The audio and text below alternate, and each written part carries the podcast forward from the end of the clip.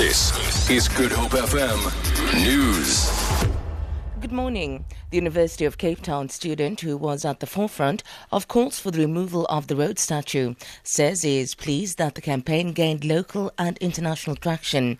Chumani Maxwele and a dozen other students embarked on a month-long series of protests which began when he threw human waste at the statue last month. Speaking after its removal from the university campus, Makwele says he is satisfied that his actions have led to a broader discussion on transformation. It's about bringing the, the dignity of black people um, and of course the shame of black people.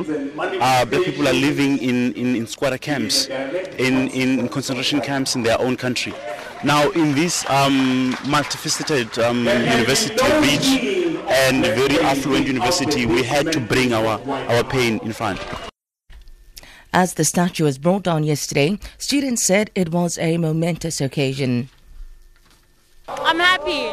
That's all I can say. I'm happy because it's a start to many discussions. Finally, justice is served and we're moving forward. It basically goes beyond um, this moment right now because as students, I feel that I'm kind of mandated now to take this forward. I thought we said Rhodes must fall. That wasn't fall, that was removal.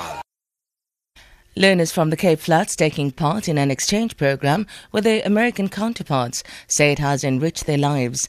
Learners from the two countries have discussed issues of mutual interest affecting their communities such as poverty, HIV and AIDS and gang activities.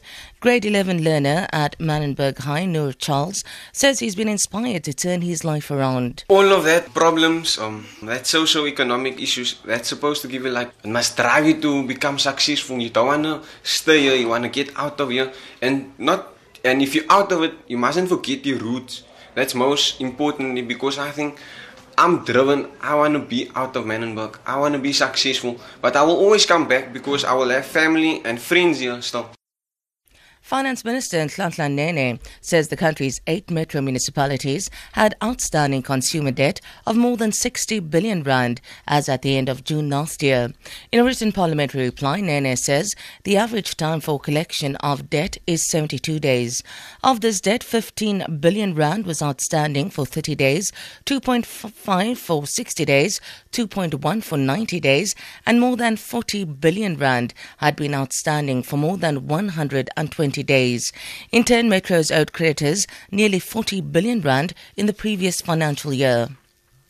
The Kenyan government say the death toll has risen to 152 from last week's terrorist attack on a university campus in Kenya. The Interior Ministry says, however, the number will keep changing until all the bodies are identified and accounted for. Authorities had initially given a figure of 147.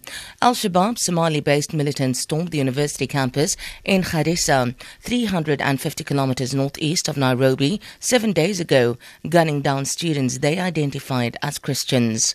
For Good Hope FM News, I'm Sandra Rosenberg. Good Hope FM